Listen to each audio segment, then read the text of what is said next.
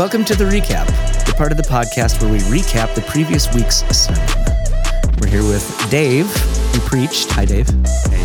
And Stacy. Hi. Hi. How you guys doing today?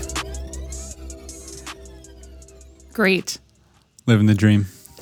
Oh, no, stop.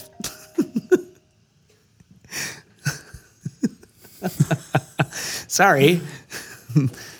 Got a phone call and it came through on my computer, and that was loud. anyway, so we're in the first week of Advent last week, uh, and we started our series on Advent. So, uh, Advent on Zephaniah. So, Zephaniah 1, and then you went a little bit into chapter 2. So, why don't you recap the main points?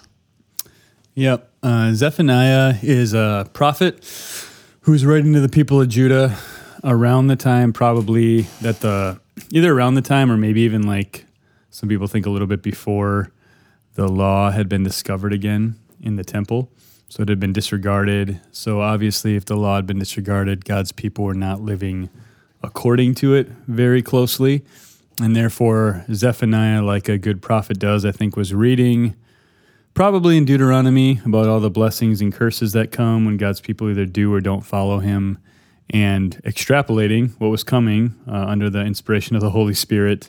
And basically, it's a warning, a loving warning to them to turn from false and mixed worship and turn back to God. So um, I didn't go through it kind of like just verse by verse. Instead, I grouped verses together to capture themes um, from the chapter. And so the first, uh, the first part was just sin is serious, um, and Zephaniah makes that really clear uh, in a bunch of different places. Total ruin and destruction, the way God's wrath will be coming.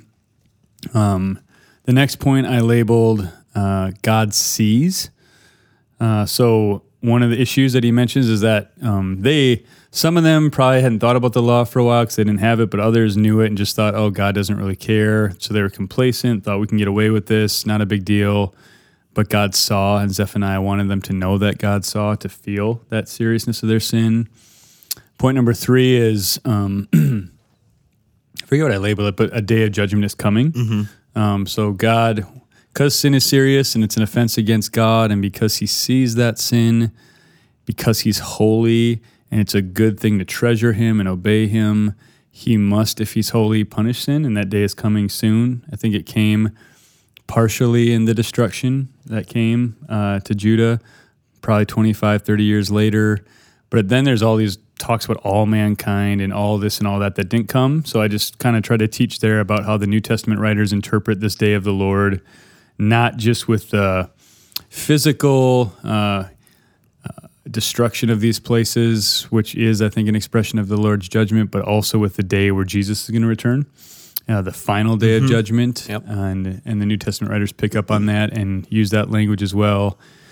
And then the last point was just humble yourself and be hidden. So all that um, is terrifying news for all of us because we're all sinners and we all get complacent and we all think God doesn't see. And yet the the remedy is so sweet because if we'll humble ourselves and repent and seek the Lord, He will bring us with Him to enjoy the sacrifice He's going to make rather than have us be the sacrifice as His remnant people. Yeah. And Jesus is that sacrifice, and He invites us to come and enjoy that sacrifice. Uh, instead of be the sacrifice, which is just really good news. That's why Jesus came. So I think Hebrews 9:26 says Jesus appeared Advent. He came. This is why he's here. So I came as a baby, that he might be the the once for all sacrifice for sin. And so that was the good news we ended on. That seeing the seriousness of sin, being reminded of it, and then seeing like the sweetness and the depth of our salvation, being reminded of that, should end with the people rejoicing, right? Because wow, look at what God has done. Um, and I, I think uh, I mean, Zephaniah is a little bit doom and gloom, but but what I love about it is that it's um, I, f- I just feel like it paints reality. Like this this is what's real. Like you know, it's easy to get caught up in a lot of things that aren't real, but what's real is God and sin and salvation, and that's where real real hope is. You know, and so even as I'm thinking of, you know, Advent and knowing that we'll have visitors coming and uh, people coming that maybe don't know Jesus yet, just seems important that they see reality and see the only answer is Jesus. And so that's another reason to go here. Yeah. Yeah. Yep. Stacy, do you have any thoughts? Well, I missed the second half of the sermon because I had to go out and do something. So but you, you missed the sacrifice part. I know I only heard the doom and gloom. but as you were just Hope you, hope you thought about that this week. just kidding. Just kidding. um, as you talked about your point about what was it like sin God sees. Yeah, yeah. yeah. And how our tendency is to want to hide our sin. But then just as I was skimming the verses Yeah. in chapter 2 verse 3, mm-hmm. you may be hidden on the day of the anger of the Lord if you Right. are humble. Right. Like we want to hide our sin. Yeah. But really by bringing it out, bringing it to the Lord, just the the flip of like, well, we can be hidden in him That's right. Yeah. just is a cool picture in my mind. Yeah. I ended with Colossians 3 1 to 4 that we're hidden with Christ in God, mm-hmm. so that when Christ, who is our life, appears, we'll also be with him in glory. So that was the exact point That's I made. cool. Yeah. Oh, yeah. cool. It's perfect. Yeah. So you mentioned how you, you tied it into Advent that Jesus came to be that sacrifice. That's why he was born. Yeah. I mean, I mean, what what was it that drew you to Zephaniah as a whole for Advent? Mm-hmm. Yeah. I think. I think I'm also I'm I'm normally drawn to the Old Testament for mm-hmm. Advent. Yeah. Because it's like a people that was waiting. Yep. you know, for this coming Savior, for this coming thing. And that's what Advent's supposed to be for us. Now we're waiting for Him to return Yeah. the second time. And so it just feels like it always lends itself to that. Um, like when I think about Advent, I just think of uh, kind of an eager expectation, you know. Um, and it just feels like that's the perpetual state. you see the people in the Old Testament, and especially the prophets. Yep. They're just always kind of saying, hey, you know, for better or for worse, He's coming Yep. he sees and he's coming and i think that that's a helpful mindset to be in yeah Yeah, that's great. Well, I thought it was great. I mean, it didn't seem all doom and gloom to me. There was a hopeful thread all throughout that, like, this is just real. Mm-hmm. Sin is real, judgment is real, but there is so much hope in the mm-hmm. sacrifice of Christ.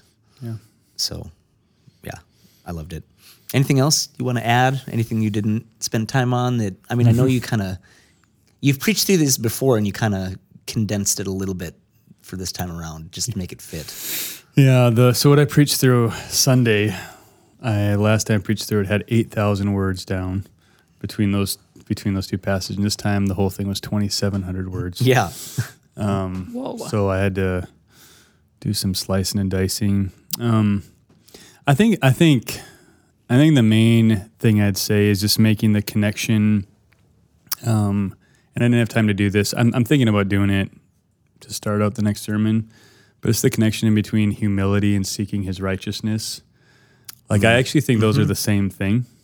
Um, I think humility is not to think like down about myself, to you know not think I'm worthy or something, but humility is really to put myself um, under God in in wanting to do what He wants me to do yeah, all the time and say what He wants me to say. And so I think that's what seeking His righteousness is. So I think that's I think that's what humility is, and I think that's a helpful way to think about it. Like, how do I know if I'm being humble? Um, it's not how loud or how soft I talk. It's not what I think about myself. It's really how am I positioning myself in reference to God and His ways and His Right. righteousness. Um, most clearly and importantly in receiving and believing the gospel. Right. And then secondarily just in how I'm ordering my life. You know, which is which is why, you know, I mean, Pastor John for years and years has said pride is the root of every sin. Because if sin is, you know, going against what God says, how proud do you have to be to do that? And so therefore humility would be orienting myself in reference to him and what he tells me to do. Yep. Which is the helpful way for me to think about it. yeah, that's really good. All right. Well, next week uh, we'll be starting in uh, a little bit into chapter two, and then going going into a little bit of chapter three. I think. Yep. Right. Yep. So, all right. Looking forward to it. Thanks, Dave. Yep.